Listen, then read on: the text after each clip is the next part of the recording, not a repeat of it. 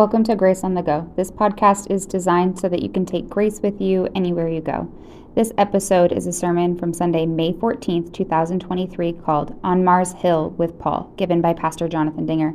The scripture passage highlighted for today's sermon comes from the book of Acts, chapter 17, verse 17. He was greatly distressed to see that the city was full of idols, so he reasoned in the synagogue with the Jews, as well as in the marketplace day by day. God's grace, His mercy, and His peace are yours in Jesus Christ our Savior. Christ is risen. He is risen indeed. Hallelujah. Amen. We won't be saying that quite as often. Maybe some of you are relieved about that, but I think it's great for us to have that reminder. I think those two great seasons, Christmas and Easter, keep a nativity up in your house somewhere. Keep some reminder of Easter in your house also. Those are great, great blessings. These three readings, I didn't mention this is the first service. I hope you see kind of how they tie together. So we're going to talk about the Acts 17 one with Acts, with Paul on Mars Hill, outside of the Areopagus, the council, the Parthenon, the Acropolis there. I had a couple members, Scott and Janet, who had just been there 2 weeks ago at the first service. And then Patty Bollinger did a children's message and showed us some images. That was sweet. She did half my work for me, but now I have to tell you about it. So, but it's that Acts 17 is really just a tremendous opportunity. It's kind of amazing. We find some parallels with our culture, but some not.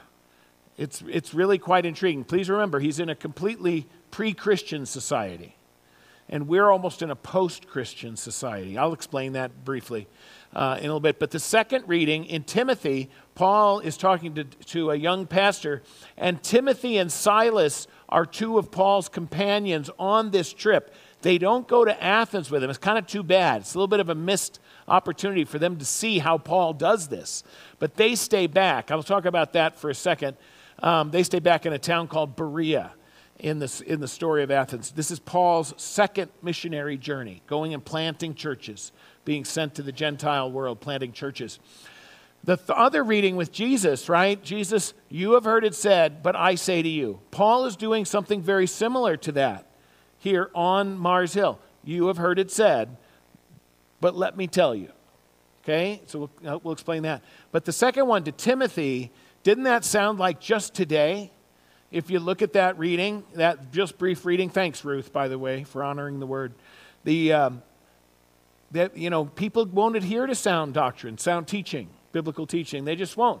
They'll just invent things that their itching ears want to hear, right? In other words, they'll just make up stuff to justify what they want to do, even though it's clearly in opposition to God's will.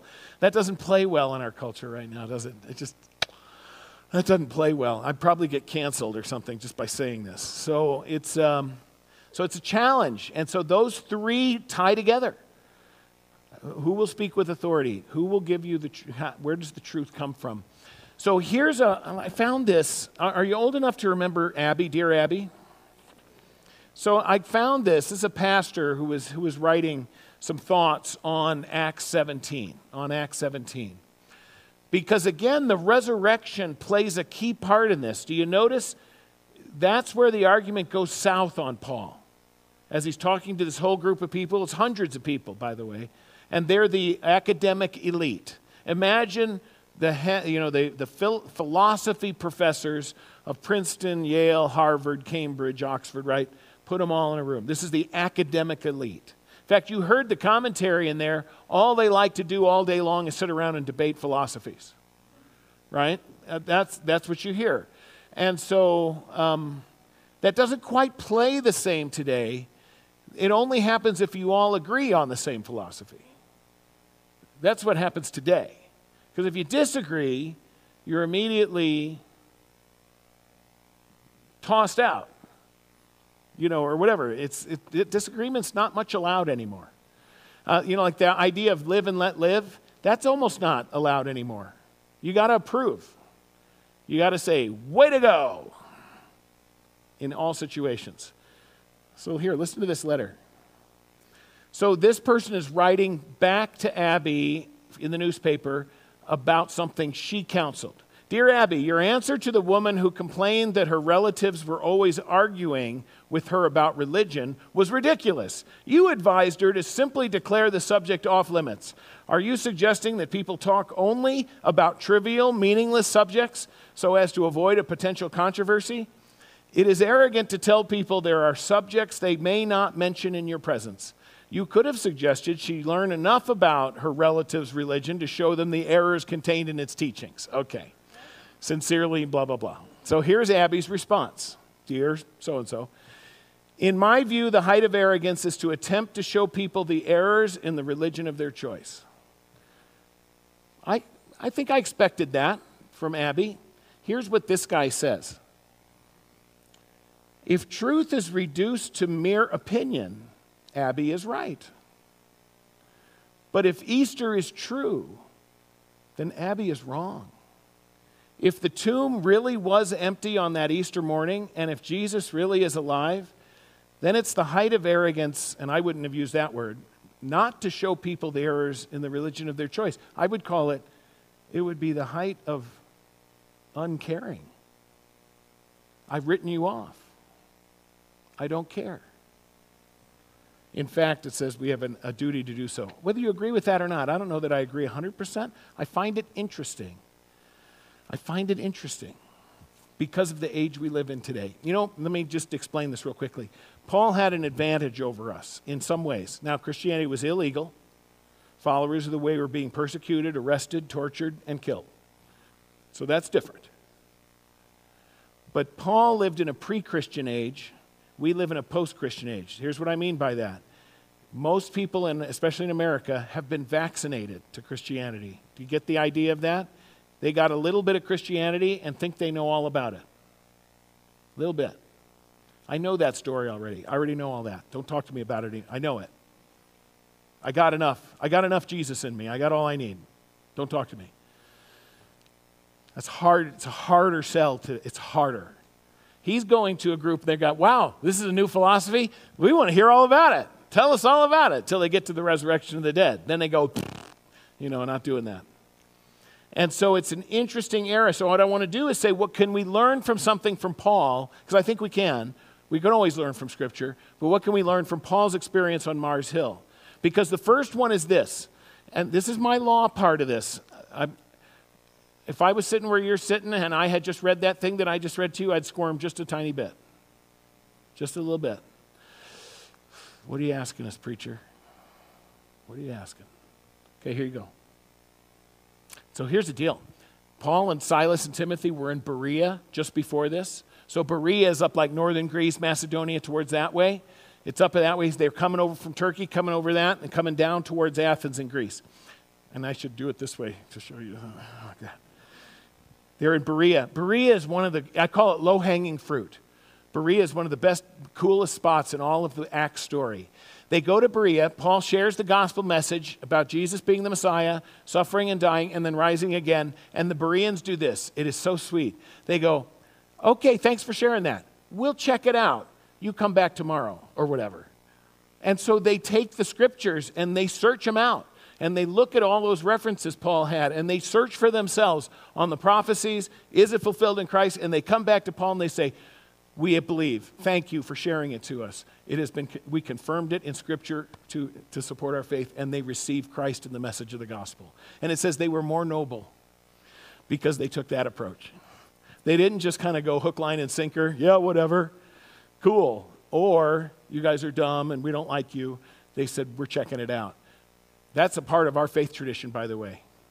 Don't ever just take what I say. And you disagree with me all the time. People often do.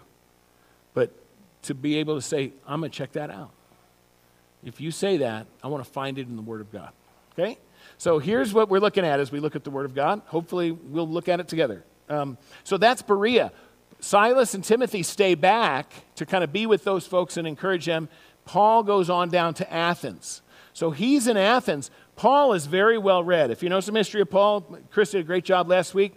Paul is a brilliant student. He's well-read. He didn't grow up in Jerusalem. He didn't grow up in the bubble of Phariseeism, the bubble of Judaism. He was a Roman citizen. His, it appears that his father won his citizenship in some way. He was in a business for himself, tent making. He was in Tarsus, that's on the southern coast of Turkey, and so part of the Roman Empire. And Paul is very well-read, brilliant student, and so he had read Epicureans and Stoics, and he was familiar. He quotes them in here as he speaks to them. And I don't think he did some kind of, he couldn't go to the library and then, or go to Google and find some handy quotes real quickly. So he's very well-read. So he comes into Athens, and this is a tremendous opportunity. Point number one is this. It's a great commission moment. And I just wanted to share with you just real quickly this little progression of how the gospel goes. Jesus says to his disciples in Acts chapter 1, "You will be my witnesses." We know the Great Commission, right? Go and make disciples of all nations, baptizing and teaching, right? And then in Acts chapter, that's at the end of Matthew. Then in Acts chapter 1, Jesus says, "You will be my witnesses." Here's where it goes. In Jerusalem, you're going to witness to all those people where the events took place, which, by the way, if you're forming a false religion or cult, is really stupid. You do it as far away from the events as possible so people can't check you out. You get what I'm saying? If you're in the town where it happened, they can say, "Jesus didn't die there," or "Here's his body," or whatever. So he does it in Jerusalem. You're going to do it first in Jerusalem, the heart of Judaism, where the prophecies have been made and received, first there. Then, secondly, Judea. You're going to go to the rest of the Jewish family because they've been given the promises. They were well aware that Messiah was coming through them. Go to them next. Third, you're going to go to the people you don't like. You're going to the Samaritans, but they're your cousins, their family. They need to know the love of Christ. And then finally, you're going to go to everybody else and to the very ends of the earth. Paul is at the ends of the earth as far as their world has seen. He's at the ends of the earth. He's here in Athens, the height of philosophy. And look at the line. This is the line that just struck me to the heart. This was one that convicted me. Paul was greatly distressed to see that the city was full of idols. Now what? What does that mean? Distressed. He was angry at them. That's not what that means. He was frustrated. He was condescending. No, you know what this is saying. His heart's breaking. In that these people have placed their trust in things of their own making.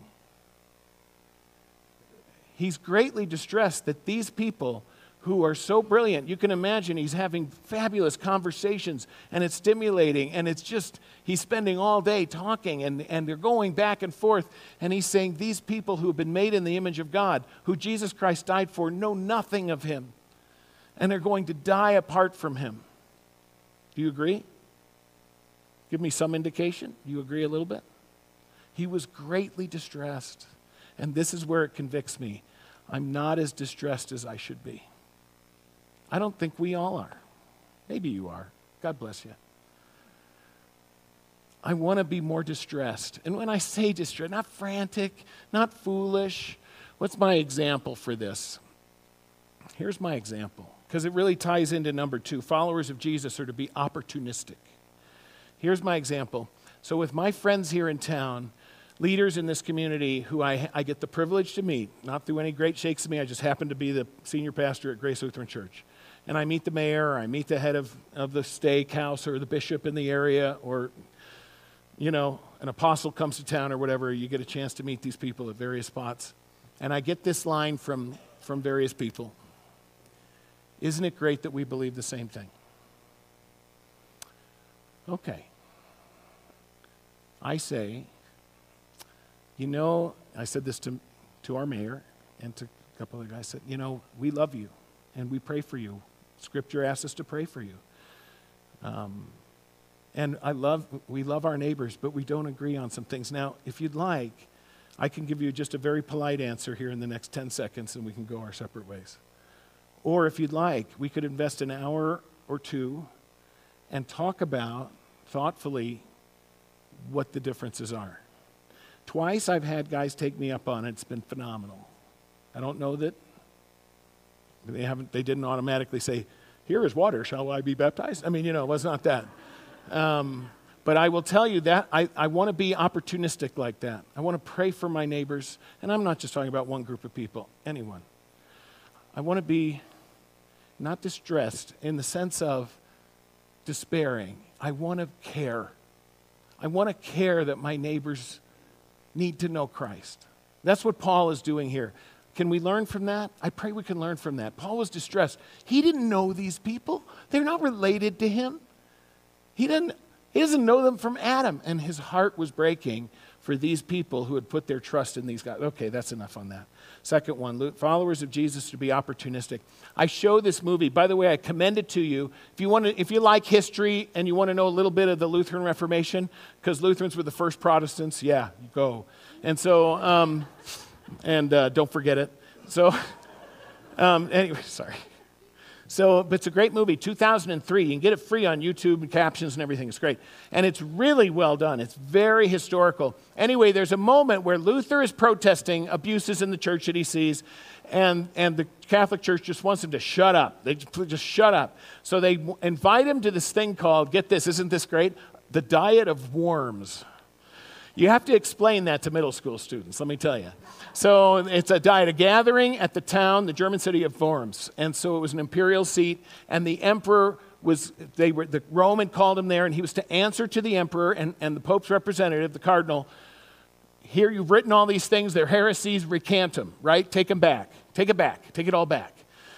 And so he appears, and on that day, there's a table set in front. All his works, all his writings are written there, and dozens of them. He was very prolific, and the printing press has been going and pumping them out. So this guy named Johann Eck, he's a nasty dude. He's the secretary, he's the inquisitor. He comes up and he says, "Are these all your writings?" "Yes." "Do you recant? Do you take them all back?" And Luther is overwhelmed. He about loses it. He can't speak. He is overcome. And he essentially says, I need more time. The powers that be debate for 2 hours. It took them 2 hours. In the movie, it's like, yes, you can have a day. 2 hours they debate. And 2 hours later, they come back and they say, you can have till tomorrow at 4 p.m. Off he goes. And Luther has some writings, some kind of more casual writings called Table Talk. He talks to people where he talks about that night. And how horrified he was that he missed his opportunity. And he was terrified that they were just going to arrest him the next day and he would never get a chance to actually speak. I mean, all along, that was the threat, that they would just arrest him, take him to the Inquisition and burn him. He would just be dead. And that he missed his chance. And he cries out to the devil, "You laughing serpent," he calls him. "To find me silent, to find me silent." Please know, one of the things I love is, I hope you hear this from us a lot, Luther hated that we were called Lutherans. He loved us to be called evangelicals. We were the first evangelicals. Yay, go. So anyway, evangelicals, because it was about gospel. It was about the gospel. And he just hated those Lutherans because he was so fallible. He was so human. He was so far from perfect. But he was honest about this. I whiffed. I missed my chance, and thank God, God gave me another day to speak. And to give you the rest of the story, right, he comes back, "Do you recant?" And he says, "I can't recant them all because some of them are as simple as the creed. Everyone agrees with them. And the other ones, I was very extreme with some people, and I was nasty, and I shouldn't have been that nasty, and of that I am sorry. But these big body of works that declare the abuses of the church and the truth of Scripture and what we believe, I cannot. My conscience is bound to the Word of God." I love that. Don't you want your conscience bound to the Word of God? I want that. My conscience bound to the Word of God. So unless I'm proven by Scripture and clear reason, I won't take it back. Here I stand. God help me, right? I can't do anything else. It's pretty cool. It's a pretty cool scene. And then everything, pandemonium breaks out, and he walks out. But there was a chance, and he was terrified that he missed his chance. Second one is Christians are meant to be opportunistic. Pray for that. Pray for that. To be ready, because he didn't feel ready. See, that was the thing. He didn't feel ready. And so that he is ready. Paul was ready for that opportunity. Isn't it cool what they say? They took him to a meeting of the Areopagus. That's that big gathering of people. They said to him, "May we know what this new teaching is that you are preaching?" Wow. How cool is that? I don't know that you'd get that same invitation today. Not in a general sense like the Areopagus. You think the Congress of the United States is going to say that? Oh, wow, could you come please tell us about the glories of Jesus Christ? I don't think so. Not happening. If it does, we better take it. But here's the thing. I will bet you have a friend. I will bet that there's a neighbor. I will bet. And those are the opportunities we look for. That's what Paul did. He was an opportunistic. Absolutely. I will speak. Third thing. Know your audience. So it's funny. I have read all these books. I won't get them all. I've read about 7 or 8, like middle school level, young adult they call them, young adult series. So Harry Potter, I read all those, loved them. Those were great. I'm not advocating sorcery, by the way. Please don't shoot me or do anything like that, okay? So Harry Potter, great. The Hunger Games, all of those. Twilight, that was horrible. Sorry, Sarah. What was the other one? Pretties? What was that one called? Pretties and Uglies. I read all of that. There's another couple. Anyway, there's more. Do you know why I read those? What? Divergent. Oh, yeah, there's that one too. That was pretty cool. Do you know why I read all those? We have a middle school. And so I would wander down there, and I would see these kids reading these books. And I go, I want to read these books. It was very cool. I could start any conversation anytime. It was very cool. That's what Paul is doing here. Know your audience. Did you see what he does? You guys here in Athens, you're so religious. I'm religious too. You got gods to everything. In fact, you're covering your heinies over here, right? You got one to an unknown god just in case you tick them off, right? By ignoring them. That's my paraphrase. Sorry, it's not in the scriptures. So, but Paul is saying, you guys are really religious. And then he starts quoting their philosophers. He says, wow, we are his offspring. Even you admit that we are the offspring of the gods. That's what your philosophers say. He knows his audience. This is a challenge for us today. Did you know this? That the longer you're a Christian, the fewer non-Christian friends you have? That is a fact. And by the way, you have to be intentional about making that different. This is a reason why I love to play softball in our city league. We have the only church team in the city league, only ones. We were co-ed, and we both won the games last week. I wasn't there, thank God. That's why they won. So, but I love it because we're there in that setting. Unfortunately, sometimes I think that, well, never mind. I will save that comment for another time. The language is spicy, let's say, but it's good to be in that setting. Here's the thing. He knows his audience, and what does he know about his audience? That Jesus is desperately in love with them. Jesus is desperately in love with them. And when we live in our bubble, I think there are times we imagine Jesus does not. Okay, fourth thing. Okay, here's an old joke. I'm going to tell it really fast. My daughter's going to roll her eyes. Here you go. It's an old fishing joke. You've heard me tell it. Guy catches fish, he limits every morning, 10 a.m. He's back at the dock. All the other fishermen are mad. They sick the game warden on him, fishing game, comes to him. He says, hey, can I go out with you? Yeah, you bet, warden. Come on, I'll show you where I fish. Wow. Jumps in the boat, heads out that next morning at dawn. They go way back in this cove in this big lake. And he says, wow, so this is the secret spot. He says, yeah, this is a great spot. So the guy lights a stick of dynamite, throws it in the water. You know that's illegal, right? Okay, good. Boom! All these fish rise to the top. He gets out his big net. He's scooping up these fish, just grabbing them like this. And the warden is sitting there like this, and he goes, you know I'm the warden. And he says, yeah, I know you're the warden. He lights another stick of dynamite, throws it in the lap of the guy of the warden, and he says, you're going to talk or you're going to fish. So there's no, on that boat, there's no kind of fishing. You either fish or cut bait, right? Have you heard that term? Fish or cut bait. You got to do one or the other. That's what Paul is challenging them with. He says, here you go. Point number 4 is no one's kind of Christian. You can't be kind of Christian. For example, I asked this question of my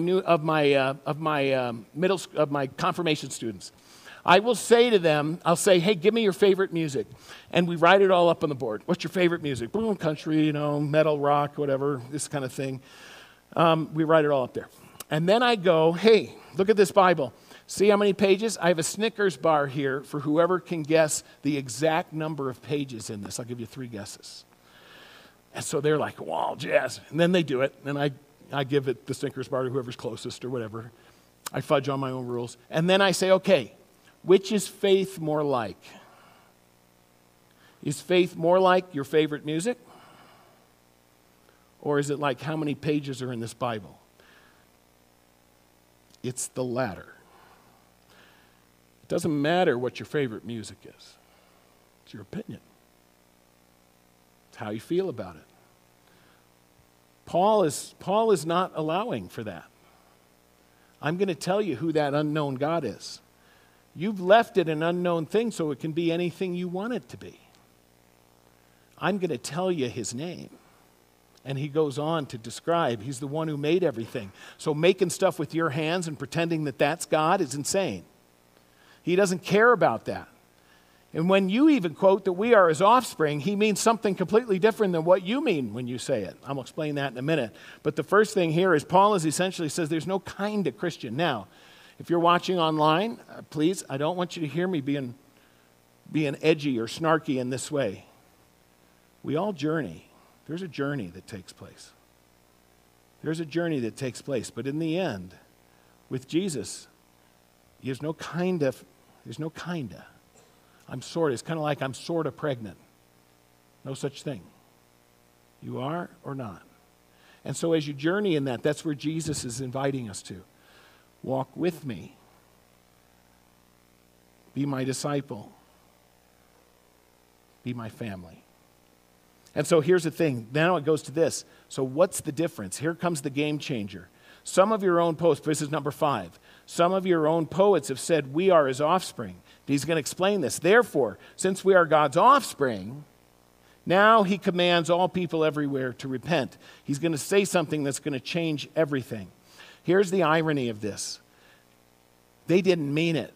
We are his offspring. All of these gods they created because they had a need. I got a need. We're going to war with the Spartans. We need a god of war. Let's get Ares up here. That's how you get the Areopagus. Or, oh, we need to have kids. I need kids. I need an heir. So I need a goddess of fertility, Athena. We're going to do that. Aphrodite, sorry. We have Maybe I'm getting Greeks and Romans mixed up. Anyway, so we got another goddess over here. Or whatever. You know, we're going to take a sailing journey. And I've got cargo on this. We got to pray to Poseidon. I'll get it wrong. But you know what I'm saying? You make up a god. The gods were their creation, not them. And even if they acknowledged that we are his offspring, they were his offspring that we might appeal to them to act on our behalf. And Paul says something completely different. When Paul goes into the fullness of his theology, but even here on Mars Hill, what Paul is saying is he's now bringing us into relationship with him. Not a created thing which we can manipulate, nor an offspring which is merely a creation of them, but rather a child, a family. God is bringing us into relationship, and when we are in relationship, we love each other and are therefore accountable to one another because we care. That's the difference of what he's saying. That's the relationship he's saying. Now, you want proof? Paul says you want proof? You know, back in the day, people would send me emails 10, 15 years ago. They'd send me emails, and you know what I would do? They'd send me, like, conspiracy theory stuff. Oh, Pastor Dinger, won't you talk about this? And, oh, this is what's happening. You know, it's crazy stuff. And I would go to Snopes.com. You're familiar with that? I'd go, let me just check. Let me just do a quick look. 15 years ago, even up to maybe 5 years ago, I still trusted them. Guess what? The fact checkers now need fact checkers. Seriously, it's crazy in how often I find that the fact checkers are wrong in their facts. I'm afraid it's going to go that the fact checkers need fact checking and those fact checkers need fact checking. And this is the challenge, is for us to not simply isolate within our bubble, but to understand. I love that Paul brought that to the table, that he understands how they think. But he says this, and this is the line in the sand. And this is the line in the sand for Christians everywhere. If Paul says it in Corinthians, if Jesus Christ has not risen from the dead, your faith is futile. You are still in your sins. And even if that is the case, Paul says, then all we did was lie through our teeth to you. If only for this life here on earth that we have hope in the resurrection, if only in this life we're most to be pitied. It's not about just this life. It's about forever. I'm paraphrasing again. But Paul lays it out here, and he says the same thing. We are his offspring, and he has proven this, that he longs to be in relationship with us through the person Jesus Christ, whom he raised from the dead. Greeks couldn't stand it because this stuff was bad. God made it. Don't call it bad. It may be broken, but it's not bad. And so God is going to heal it, redeem it, fix it. He's going to restore it. And so you want proof? It's the resurrection. The resurrection is our proof. The relationship changed everything. The resurrection changed everything because it proved it. Paul essentially says, you don't think it's true? Show me the body. Go to the tomb. Here are the eyewitnesses. I got proof. What he's essentially saying to those guys is, you're just talking to hear the sound of your voice. I'm talking to deliver the truth. That's a hard word today. But the tomb is empty. Death has been defeated. And Christ is risen. He is risen indeed. Hallelujah. Amen. Last thing. I'm sorry. A little bit long today. So here's the thing. You know what we look for today in our world? Silver bullets or magic wands, right? We'd love a silver bullet. Let me do this one thing. Boom. Everything's fixed. That's not how it goes on Mars Hill, just because Paul spoke a cool sermon. Doesn't do it in one shot. Because look at what they say. Not many believed. There were a few. One of them was in the Areopagus. And another one was Damaris. She was in there too. And they joined. And there's a few from that audience that do it. But what they said to him was this. And this should be our prayer. We would like to hear from you again on this subject. It's a journey. And you're not the only voice. God's got it well in hand. But may ours be a voice. May yours be a voice in the journey that they take with Jesus, that people take with Jesus. And may we be ready to speak. As he has spoken to us, come to me. Come to me. You are my own. As he has spoken to us, may we also speak to others. A journey that we take together with Jesus as our guide, our lead, our Savior, our victor over death. To God be the glory. Amen. If you have any questions or comments, email them to podcast@gracepocatello.org, and make sure to subscribe to our channel to stay up to date on sermons and classes at Grace Lutheran Church in Pocatello, Idaho. This podcast is designed so that you can take grace with you anywhere you go.